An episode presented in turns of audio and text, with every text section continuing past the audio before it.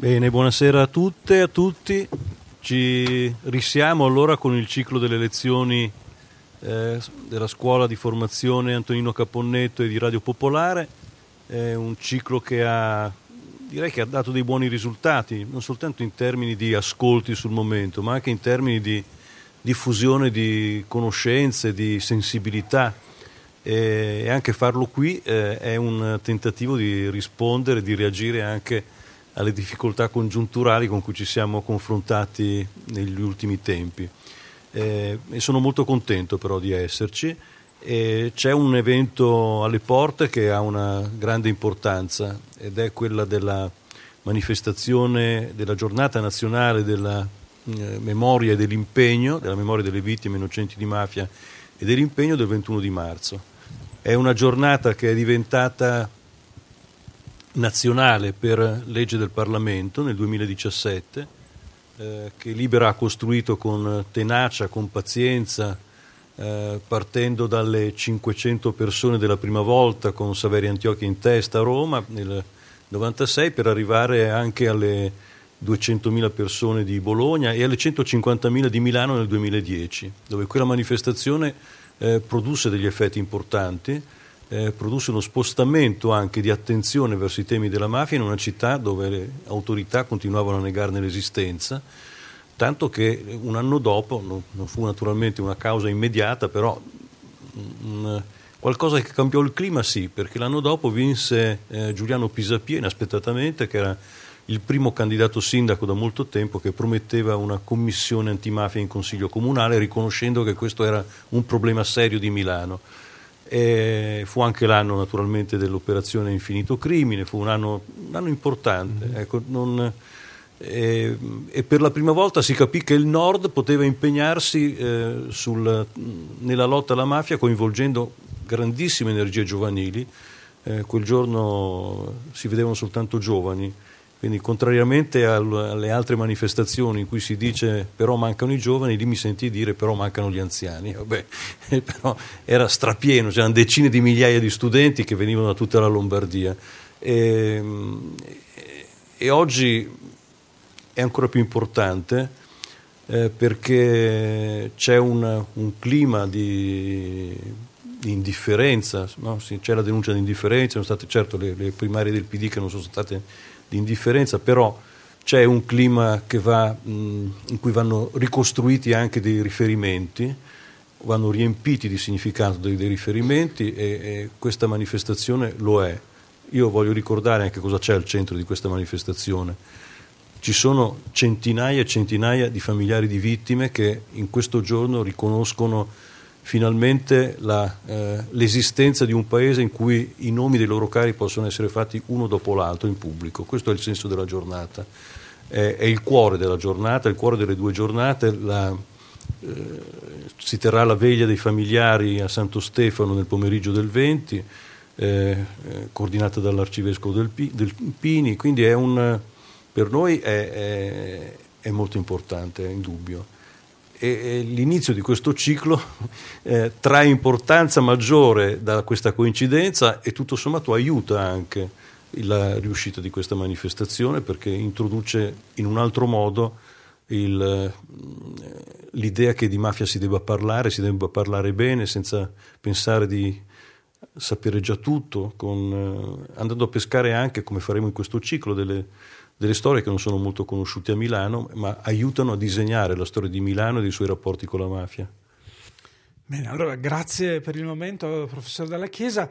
La parola a Daniela Marcone, che è responsabile del settore memoria eh, di Libera, eh, che toccherà la questione del valore de- della memoria. Eh, Daniela, prego.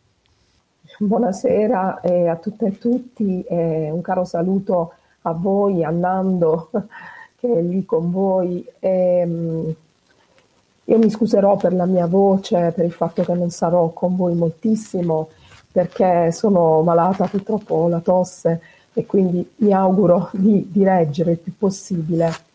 E, e, poi ho avuto un grave lutto in famiglia, ma tenevo molto a onorare questo impegno, anche perché poi eh, nelle varie tappe della mia vita i valori, eh, perché di questo che oggi parleremo, i valori eh, ci sostengono, ci, ci, spingono anche in un momento in cui le forze non, eh, non sono adeguate, sentiamo di non essere adeguati.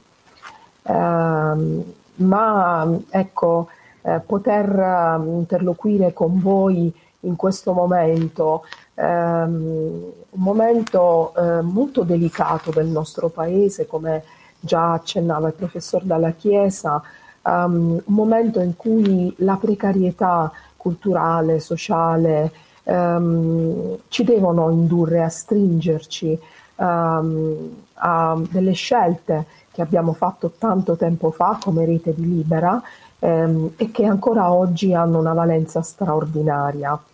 È stato già accennato a quel primo 21 marzo, quello del 1996.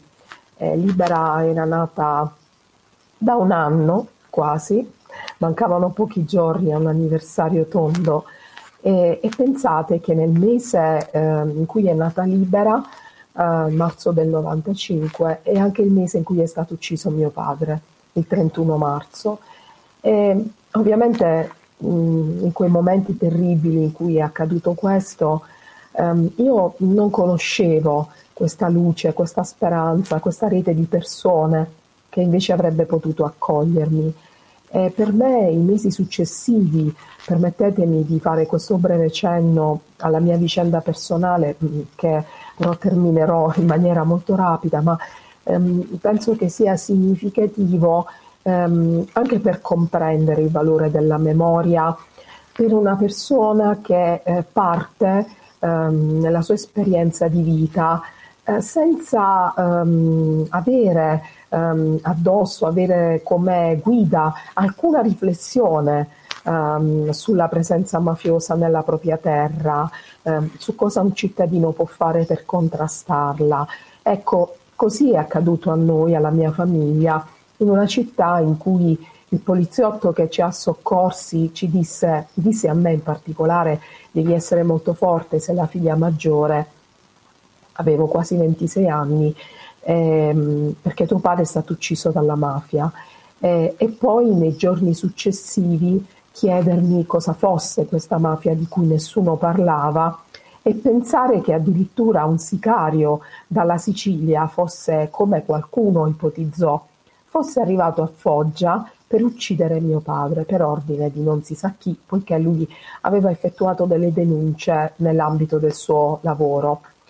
Ecco, in quei primi mesi eh, di disperazione, di solitudine, in cui però l'unica cosa che avevo capito era che non potevo arrendermi al silenzio intorno alla storia di mio padre, intorno alla sua morte e che quindi dovevo iniziare a percorrere una strada eh, tutta in salita per chiedere una verità giudiziaria, eh, per chiedere che si avviassero delle indagini decenti, eh, che un magistrato mi ascoltasse. Sapete che cosa significa non poter dormire la notte perché senti di sapere delle cose e di rischiare di dimenticarle per lo shock ehm, e quindi di aver chiesto tante volte di essere ascoltata. Poi magari le cose che ho riferito non sono state decisive, ma per me era importante riferirle, perché era questo il clima in cui noi eravamo cresciuti accanto al nostro padre, io e mio fratello. Ecco, in quel primo 21 marzo del 96 io mi ritrovai in quei colori che Libera eh, espresse, sprigionò con le sue bandiere, i tanti giovani. Fu invitata a gennaio, febbraio, mi arrivò una telefonata dalla segreteria della neonata rete associativa che io conoscevo solo di nome, è evidente, e mi dissero guarda è importante che tu partecipi. Io non riuscivo a capire perché fosse importante, però mi armai di coraggio perché credetemi avevo veramente paura di parlare con, con le persone, di ritrovarmi davanti chissà chi e salii su quell'autobus che dalla Puglia portò i pugliesi, un pezzo di pugliesi alla partecipazione del primo 21 marzo.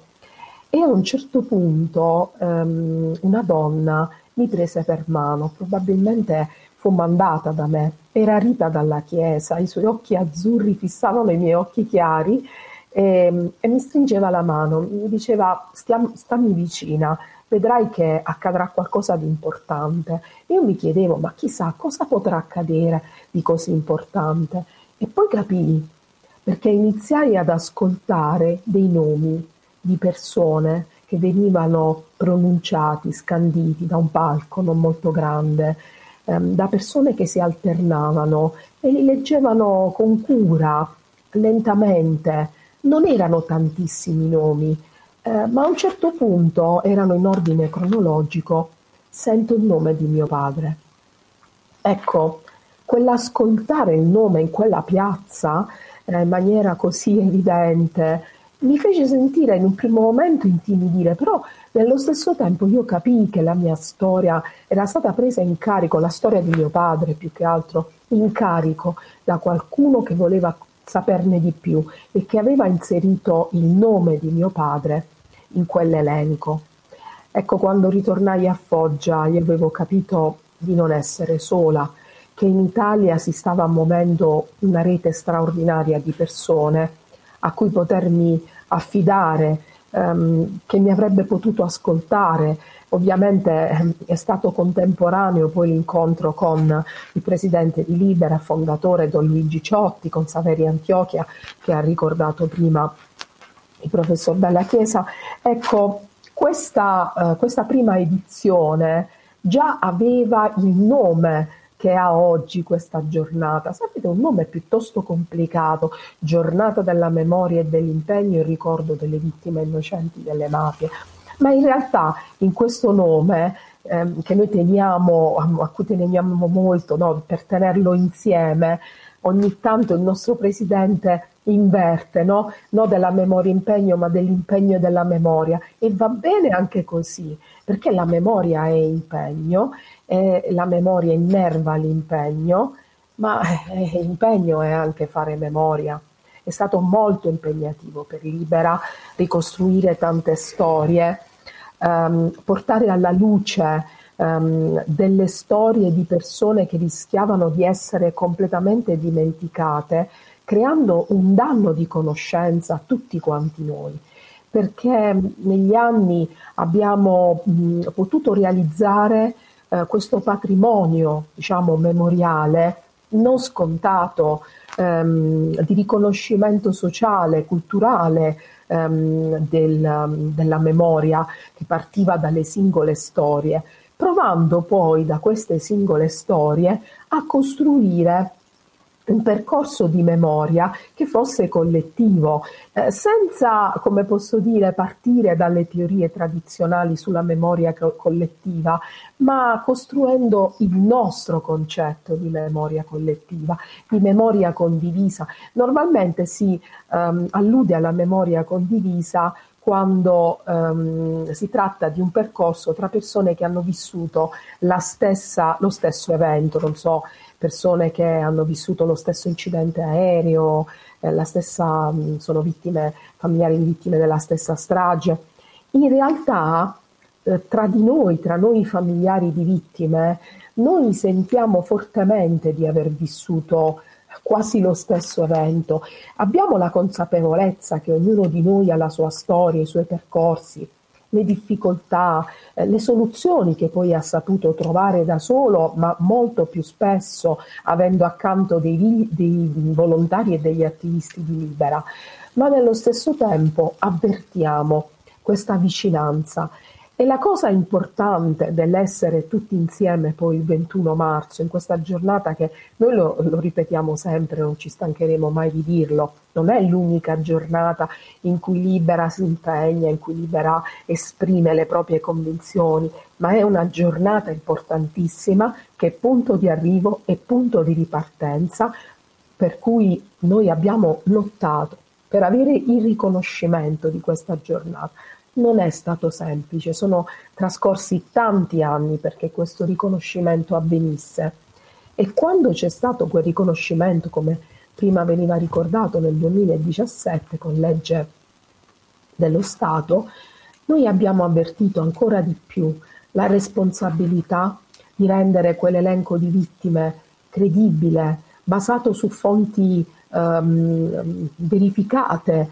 Um, certo, noi non siamo un ministero, non attribuiamo riconoscimenti tramite decreto e questo è un po' anche, um, come posso dire, la caratteristica del nostro percorso, di essere un percorso che ha la capacità di ricostruire la verità storica, contestuale di una storia che negli anni è anche servita per uh, completare poi le verità giudiziarie o addirittura per innervare delle verità giudiziarie. C'è ad esempio una storia, quella di Federico Esposito Ferraioli della zona del Salernitano, eh, una storia bella, andatevela a leggere. Eh, ecco, lui ehm, per tanto tempo i familiari hanno lottato perché fosse, fosse riconosciuto vittima innocente di mafia con decreto dello Stato, ma ehm, diciamo, questo riconoscimento non arrivava. E, e a un certo punto si sono pronunciati i magistrati rispetto a una causa civile da loro promossa um, in cui uh, sostenevano ed affermavano che è vero, non si, può, non si era um, riusciti a recuperare la responsabilità, i nomi dei responsabili effettivi, ma di fatto la morte di Mario Esposito Ferraioli, il contesto in cui era accaduto, le sue denunce, ricostruivano una verità che poteva essere uh, riconosciuta anche in sede giudiziale e questa è stata una sentenza rivoluzionaria. Io ricordo quando arrivò ne abbiamo parlato tra noi moltissimo. E prima ehm, eh, io ho visto il vostro programma, stavo pensando alla storia di eh, Luisa Fantasia, eh, so che appunto incontrerete um, il, il, figlio del marito um, seconde, in seconde nozze de, di Luisa Fantasia.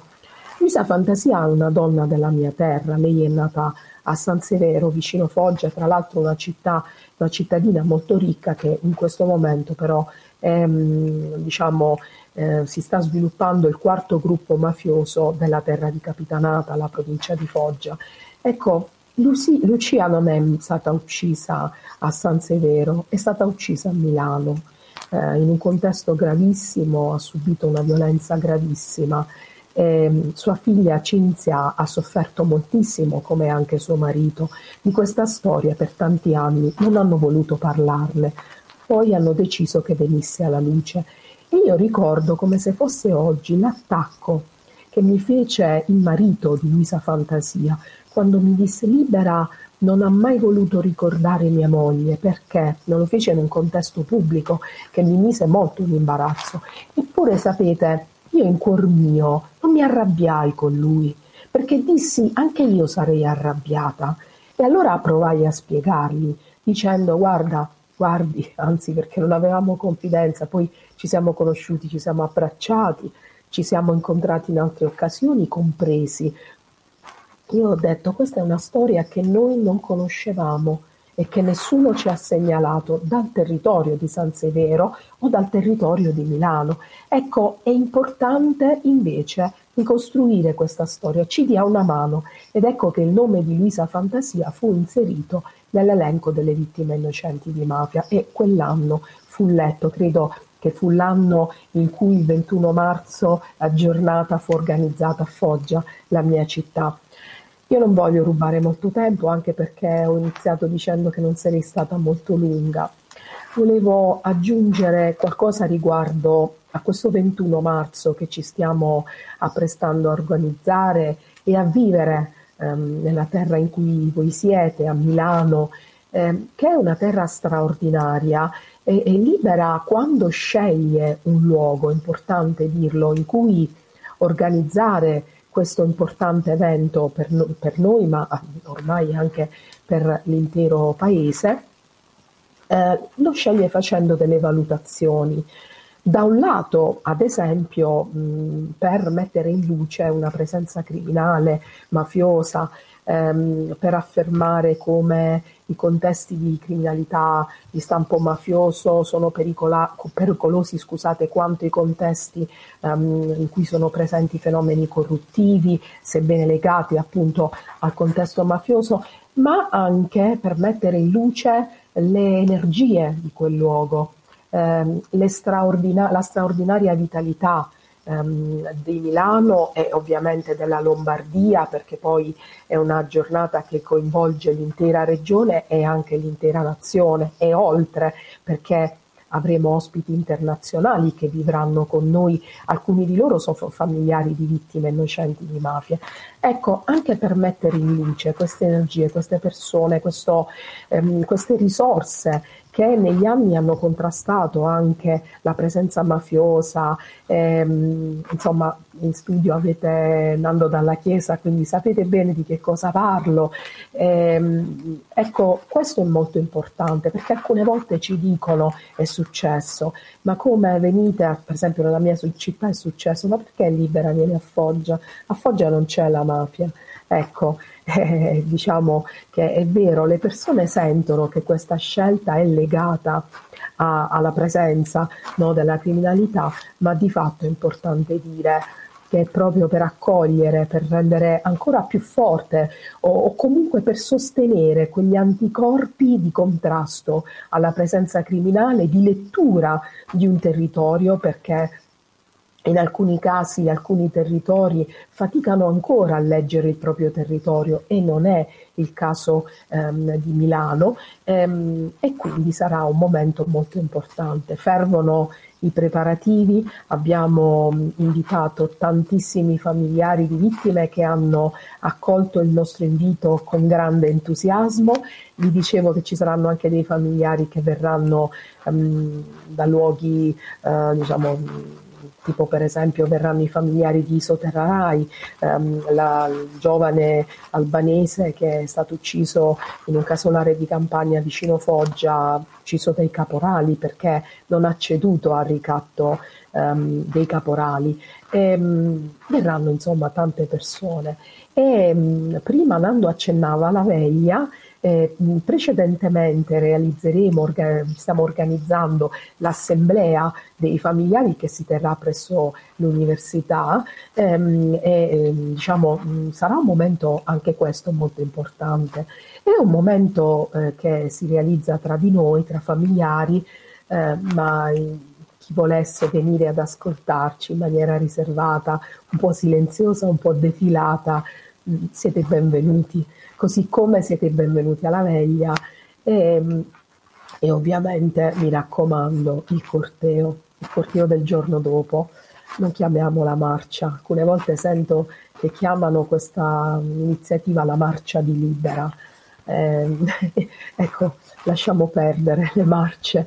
E, e, ecco, per me ehm, questo, queste due giornate, questo binomio che ormai si accompagna eh, costituisce l'unica giornata della memoria e dell'impegno. Alla fine insieme appunto costruiamo una memoria condivisa a partire dai ricordi dei familiari che nel corso dell'assemblea condivideranno con tutti quanti noi ehm, e questo ci darà nuovo sostegno, nuove forze, nuove energie vitali per riprendere dal giorno dopo, ripartire ehm, eh, diciamo nella, nei nostri percorsi, tantissimi percorsi di contrasto alla criminalità. Come dice sempre il nostro Presidente, libera è vero è contro le mafie, ma libera è anche per, per la democrazia, per la solidarietà, per l'accoglienza, per un mondo più giusto. Ecco, lo slogan scelto da, per quest'anno, dal 21 marzo, è possibile, ci dice proprio questo,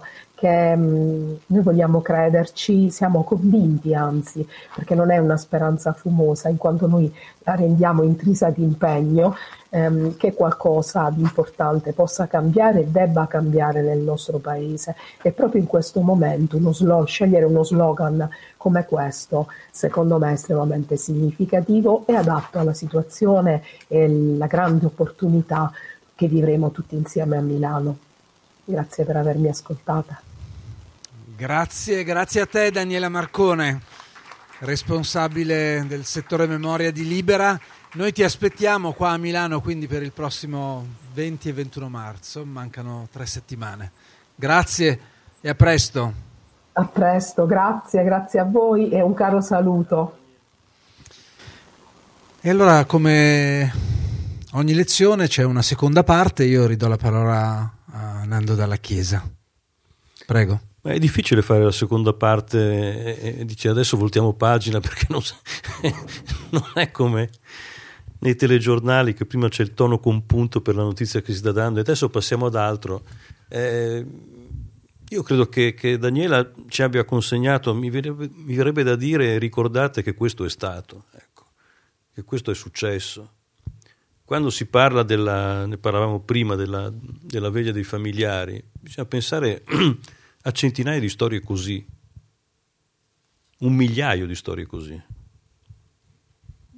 E, con, e l'emozione con cui questa, questa, veglia viene affrontata, il significato che viene attribuito dalle persone alla marcia, il significato che viene attribuito alla lettura dei nomi, eh, perché l'idea della lettura dei nomi venne a Don Ciotti dopo una commemorazione che c'era stata della strage di Capaci a Palermo, in cui erano stati fatti i nomi di Giovanni Falcone, di Francesca Morvillo e come si usa dire dei ragazzi della scorta, che spesso poi sono persone di 50 anni che hanno passato tutta la loro vita in polizia.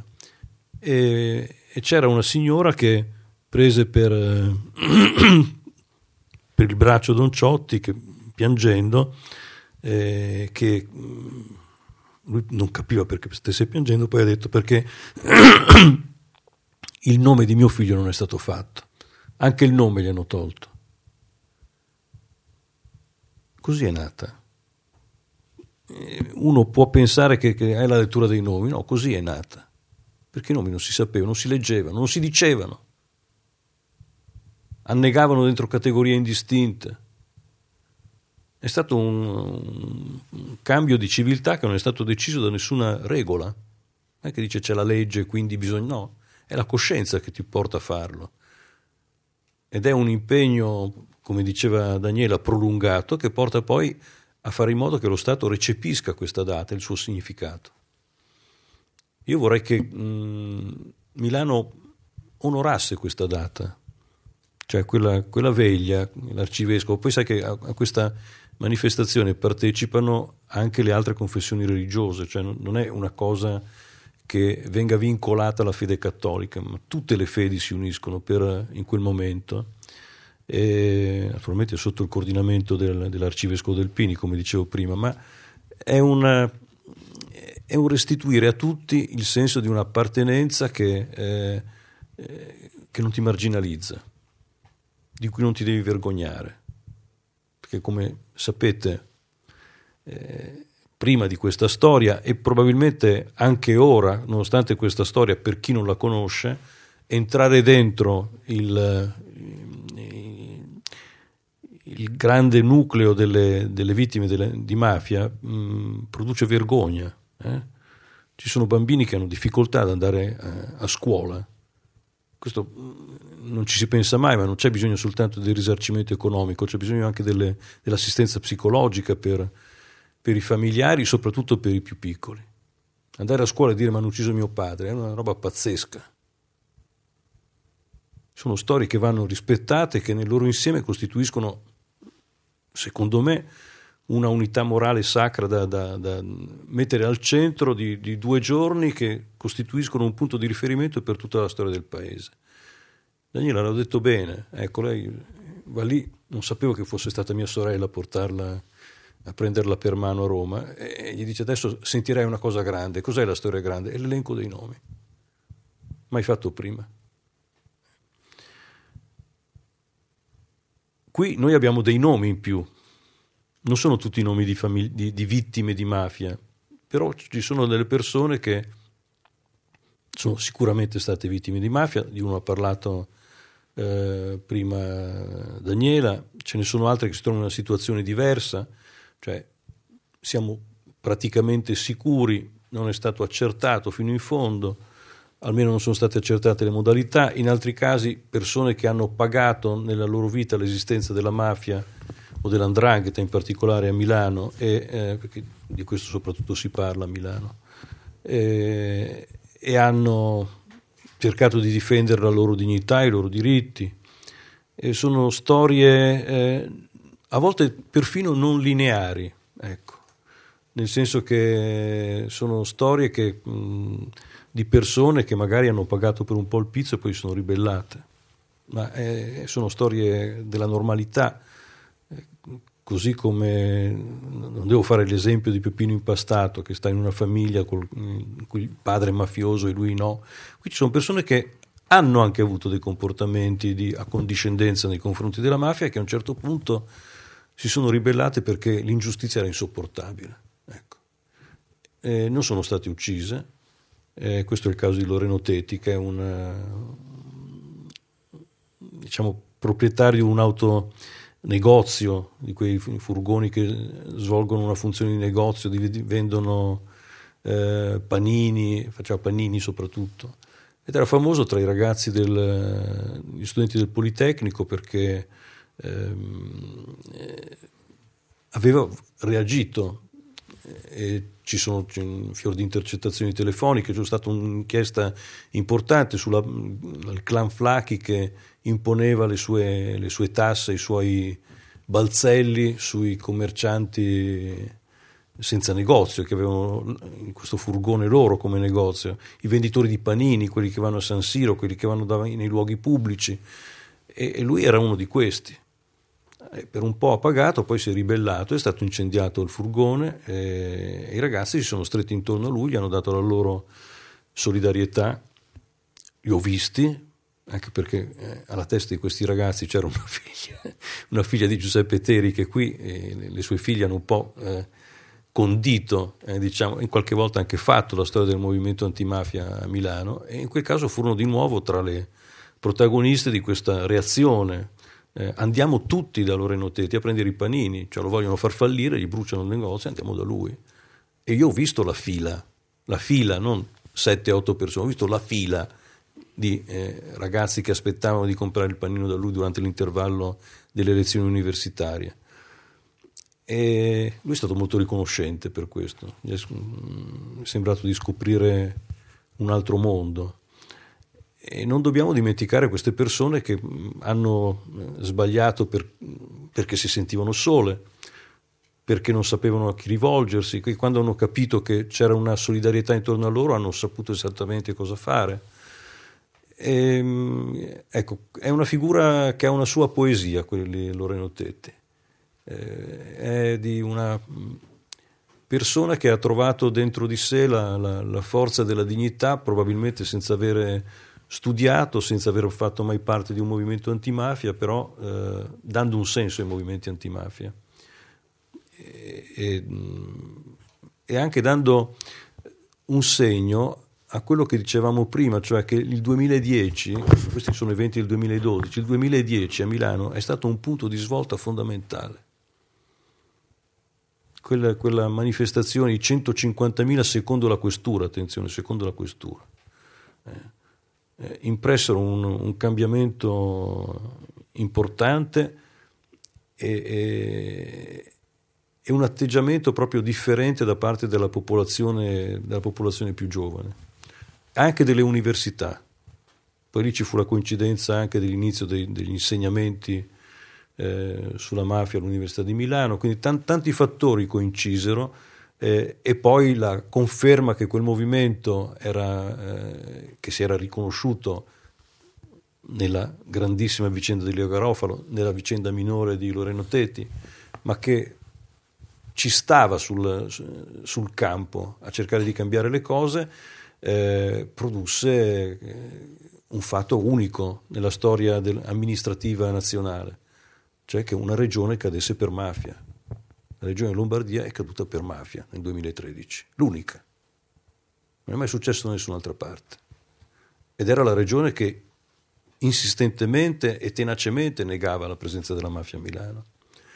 Per questo cerco di dare un senso storico a quella, quella vicenda, perché eh, l'ho vissuta così, perché gli elementi che si sono uniti, sono stati tanti, da un prefetto che negava l'esistenza della mafia a un prefetto che faceva le interdittive numerose nel periodo che precedeva Expo 2015 e quindi eh, mentre l'Andrangheta si era fatto un suo film su come sarebbe andato l'affare di Expo eh, si trovò davanti a, una, ha uno schieramento totalmente diverso da quello che aveva immaginato.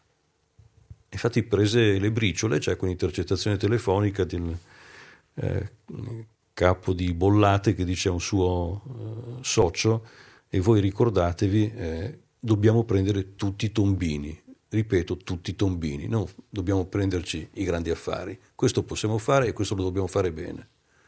Ecco, queste sono, sono cose importanti. Cioè, naturalmente la storia di, di, di, Luisa Fantasia che riprendeva mh, Daniela prima, Daniela Marcone, eh, è una storia tragica che è anche difficile ripetere perché veramente mh, eh, ti prende un morso alla gola quando, quando, incominci a dire quello che le è successo. Eh, comunque eh, giovane moglie di un uh, brigadiere dei carabinieri sotto copertura eh, che mh, indaga su dei traffici di droga eh, che hanno il loro epicentro in Baggio eh, e, che, e la cui identità viene scoperta a un certo punto da parte di due giovani trafficanti. Io non so come possano averla scoperta. Se posso dare il mio modesto parere, come sempre c'è stato il traditore. Perché queste cose avvengono sempre quando c'è un traditore sempre. E, e, ed è una figura eh, importante. ne abbiamo parlato l'altro giorno, adesso non mi ricordo dove, francamente, ma ehm, a proposito di, delle vicende palermitane, per cui eh, delle vicende trapanesi, di, di, eh, di, persone che sono state tradite da loro, da loro colleghi, da loro compagni eh, avevamo ripreso anche tutta la vicenda della questura di Palermo. Io credo che in questo caso, se un agente sotto copertura vede rivelata la sua identità o vede conosciuta la sua identità dai, dalle persone con cui sta lavorando, qualcuno ha parlato. Ecco. E quindi fa ancora più male il modo in cui questi due hanno pensato di vendicarsi, non si sono vendicati sul, sul brigadiere, ma sono vendicati andando in casa sua, eh, tagliando la gola e stuprando la moglie eh, davanti a una bambina di un anno e mezzo. Mi dispiace anche che noi questa storia non l'abbiamo saputa per tanto tempo. Io vorrei che, come abbiamo fatto in altri casi, eh, queste storie sconosciute acquisissero, perché lo meritano, una loro potenza davanti all'opinione pubblica. Che non dice c'è anche questa storia in più, no, ha un significato particolare. Tu vai a fare la gente sotto copertura perché ti fidi ciecamente di quelli che hai dietro, capisci? Nessuno è disponibile ad andare a fare la gente sotto copertura se sa che lo tradiscono da dietro se ha il solo sentore. Il fatto che questo sia accaduto è gravissimo. E ti dice perché a Baggio ci fosse quel clima e ti dice perché Saverio Morabito, quando fa il racconto dell'andrangheta di Buccinasco, fa in realtà un racconto, leggete, un libro che hanno fatto tempo fa, eh Manager Calibro 9 mi sembra che sia, eh, bruttissimo titolo per un libro bellissimo. E, e ti racconta una storia di un paese che è diventato la Platì del Nord grazie ai tradimenti e alla corruzione di persone delle forze dell'ordine, della magistratura e dell'apparato pubblico. Eh. E, siccome la mafia e l'andrangheta di Corsico di, e, di, di, e di Buccinasco sempre gravi, ha sempre gravitato su Baggio e ci sono state linee di collegamento continue, non faccio fatica a credere che questo sia accaduto come c'erano queste linee di collegamento anche nel caso dell'assassinio di, del papà di Lorenzo Sano, di Pietro Sano. Dobbiamo riprenderle. Non è che siccome Luisa Fantasia non la conosceva nessuno rimane, no, deve diventare un, una storia importante. È il lavoro di Libera anche, ma è il lavoro della gente che ha un po' di sensibilità civile, proprio perché è giornata della memoria e dell'impegno, quel nome ci sia. E, e ci sarà sicuramente, credo che la, la scuola Caponetto abbia fatto benissimo a porlo come, eh, credo che sia l'ultimo incontro che viene pensato, che, che un, sarà già passata la giornata della memoria, però eh, avrà un, un, valore ancora maggiore per l'impegno pubblico che ci prenderemo, perché come sapete, qualcuno avrà seguito qualche volta la lettura dei nomi, finisce dicendo eh, e per tutti gli altri nomi che ancora non siamo riusciti a trovare. Ecco, e spuntano, e spuntano. Nonostante siamo alla ventottesima edizione, ne spuntano sempre di nomi che non sapevamo.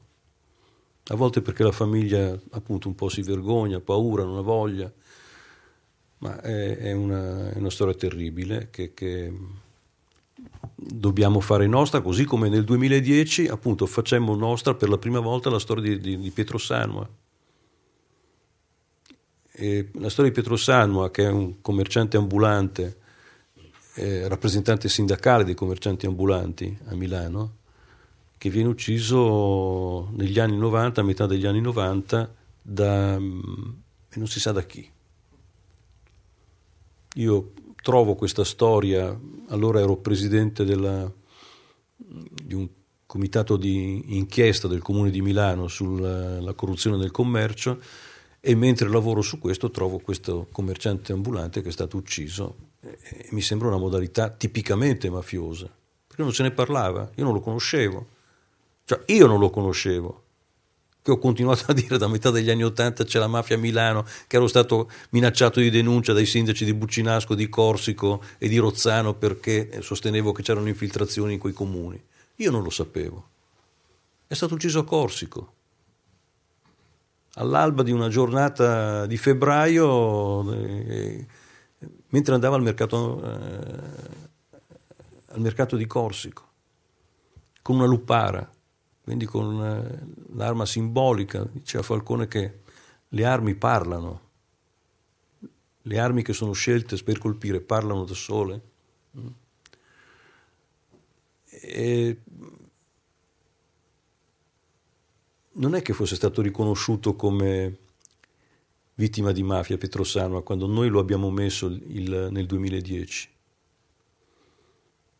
E, e Lorenzo, eh, il figlio che eh, adesso è diventato un, un, responsabile importante di Libera, uno dei punti di riferimento della città di Milano, Lorenzo era, io me lo ricordo, era felice quel giorno, perché finalmente si erano accorti di suo padre, finalmente fa- delle persone lo facevano proprio. Aveva un'altra, un'altra espressione, non so se era nelle primissime file di Libera o di uno spezzone di Libera me lo ricordo perché ero dietro di lui in diagonale, e, e, e quello fu un grande regalo che facemmo a quella famiglia, però tenete conto che la verità, perché poi ancora per dire quanto è difficile, quanto è complicato riuscire a ricostruire la storia di questi nomi. Pietro Sanua era un nome che era fuoriuscito dalla storia della giustizia milanese, archiviato. Finché Lorenzo, ah, che il papà era, eh, era, rappresentante della Confesercenti, rappresentava la Confesercenti a Milano, Lorenzo ha chiesto alla Confesercenti di dare una somma alla, alla, nostra università perché facesse la ricerca, ovviamente non chi ha sparato, ma quali erano le caratteristiche dell'ambiente in cui era stato deciso il delitto. Dove bisognava cercare? Eh, sentite, a distanza di 25 anni, sì, abbiamo con quei soldi dati dalla Confesercenti fatto la ricerca, ci si è applicato interamente un ricercatore che è Mattia Maestri, che è venuto qui qualche volta, e poi abbiamo seguito io ed Eleonora Montani, che è una docente della Bocconi, più alcune cose che abbiamo tratto dalla tesi di laurea, insomma, alla fine la procura, la direzione distrettuale antimafia ha deciso di riaprire quell'inchiesta, perché noi il nome non l'abbiamo messo, ma chi è? Si capisce benissimo. E allora io mi domando se eh, una struttura che non ha i mezzi investigativi di un palazzo di giustizia, di una questura, riesce ad arrivare lì dove bisogna arrivare e dove bisogna soltanto scrivere nome e cognome. Com'è possibile? E lo fa 25 anni dopo, quando non c'è più, non, più, eh, non si colgono più chiacchiere, voci, eh, confidenze. Perché non sono riusciti a capirlo allora? Eppure non ci vuole molto. Partendo da un dettaglio, da un dettaglio, ma si può uccidere una persona a Corsico con modalità mafiose senza che il potere mafioso di Corsico abbia dato la sua autorizzazione? Non si può. Chiunque conosca la mafia dice non si può. Ecco, è stato quando abbiamo presentato il libro di Francesca Bonmarito che abbiamo posto il problema dei traditori, perché lei lo diceva anche per, per suo fratello, Bonmarito un carabiniere ucciso a Palermo nel, nell'83. Ecco, queste sono le storie che ci piacerebbe inserire, ce ne sono, ce ne sono altre, una dura, difficile anche di Umberto Mormile, una storia felice invece è quella del, felice per certi aspetti, perché c'è sempre la pressione mafiosa che condiziona poi la vita di persone libere e anche lì c'è una reazione e la volontà di costruire cultura contro la mafia come col bene confiscato di via, di via Leyenner. E, sono, e, poi c'è l'omicidio di una, una ragazza sì, di 26 anni, Moira Piazzolla si chiama, che è stata uccisa, fatta uccidere dal marito mentre era in carcere perché aveva deciso di, di farsi un'altra vita. E, e stata, hanno sparato in fronte per strada tranquillamente perché c'è un grande senso di impunità poi quando in una città si dice che la mafia non esiste perché può essere un delinquente, può essere chissà un, un, un, uh, un criminale qualunque. A noi piacerebbe in questo ciclo ricostruire queste storie, dare loro una dignità all'interno della vicenda milanese, sottrarle all'anonimato, presentare queste persone per quello che hanno rappresentato, Comunque Umberto Mormile è stato ucciso su mandato sempre lì dei clan di, di Buccinasco. E, ci sono delle condanne all'ergastolo. E o si è opposta a una cosa o si è opposta a un'altra. Hanno cercato naturalmente di sfregiarne la memoria dicendo che lui vendeva le, mh, i permessi premio ai detenuti di mafia eh, ma verosimilmente lui si è opposto invece a, sono due le ipotesi, si è opposto a firmare un, un, un rapporto di servizio che attestasse che il grande boss di Buccinasco eh, teneva dei comportamenti che non davano adito a sospetti e quindi potesse avere un, una, una libertà, un permesso di libertà per qualche giorno. In altri casi eh, l'alternativa è che invece si opponesse in un altro carcere, non quello di Opera, alla, ma a Parma, alla, all'ingresso di uomini di servizi segreti che cercavano rapporti con quelli al 41 bis. Sono le due tesi che sono dibattute. Anche qui è difficile che i parenti vengano a parlarne. Quindi non siamo riusciti, come scuola Caponnetto, poi non ci ho lavorato direttamente io, ma altri che hanno avuto il merito di ricostruirle e di organizzare la presenza dei, dei familiari. Ma sono storie importanti, ecco, per noi siamo, ci sentiamo appagati, ma com- così come scoprimmo, pensate, c'è sempre qualcosa che manca, che secondo loro non si dovrebbe scoprire mai, non si poteva, secondo gli avvocati al processo di, per Lea Garofalo, non si sarebbe mai scoperto se quel processo era inutile, un inutile dispendio di soldi da parte dello Stato perché lei in questo momento sarà in Australia a godersi il sole che le piaceva tanto e d'altra parte chi può dire il contrario visto che il corpo non c'è? Il cadavere non l'ha trovato nessuno, chi l'ha detto che è morta? Questi sono i calcoli che vengono fatti sono sempre strategie che tendono a nascondere le storie, a volte fidando sulla paura e sulla vergogna, perché io capisco la vergogna per Luisa Fantasia, no? cioè, soprattutto per certe culture, ti, hanno stuprato la moglie in casa. Eh. E la bambina, cosa fai? Condizioni la vita della bambina portandola avanti con queste idee, ma non si può. eh, di Sano doveva essere tacere tutto perché è anche curioso questo, perché fosse stato poi una persona che non aveva rappresentanza nei confronti di nessuno, ma era un sindacalista. Perché nessuno ha mai agitato la bandiera del sindacalista ucciso a Milano prima che lo scoprissimo noi? Perché non è stata una ragione di mobilitazione? Trovai questo nome, mi ricordo che nella commissione d'inchiesta c'era anche Umberto Gai che mi disse no, mi diede qualche elemento in più. E da allora sono passati anni prima che Lorenzo si vedesse riconosciuto questo diritto di verità. Ecco.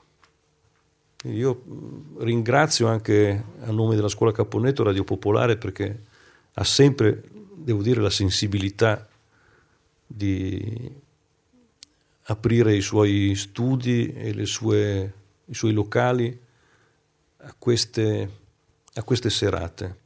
Però siete ben ricompensati perché incominciano nelle tesi sui movimenti antimafia a esserci le tesi su Radio Popolare, quindi questo eh, vi, fa, vi fa onore, una bella medaglia. Eh.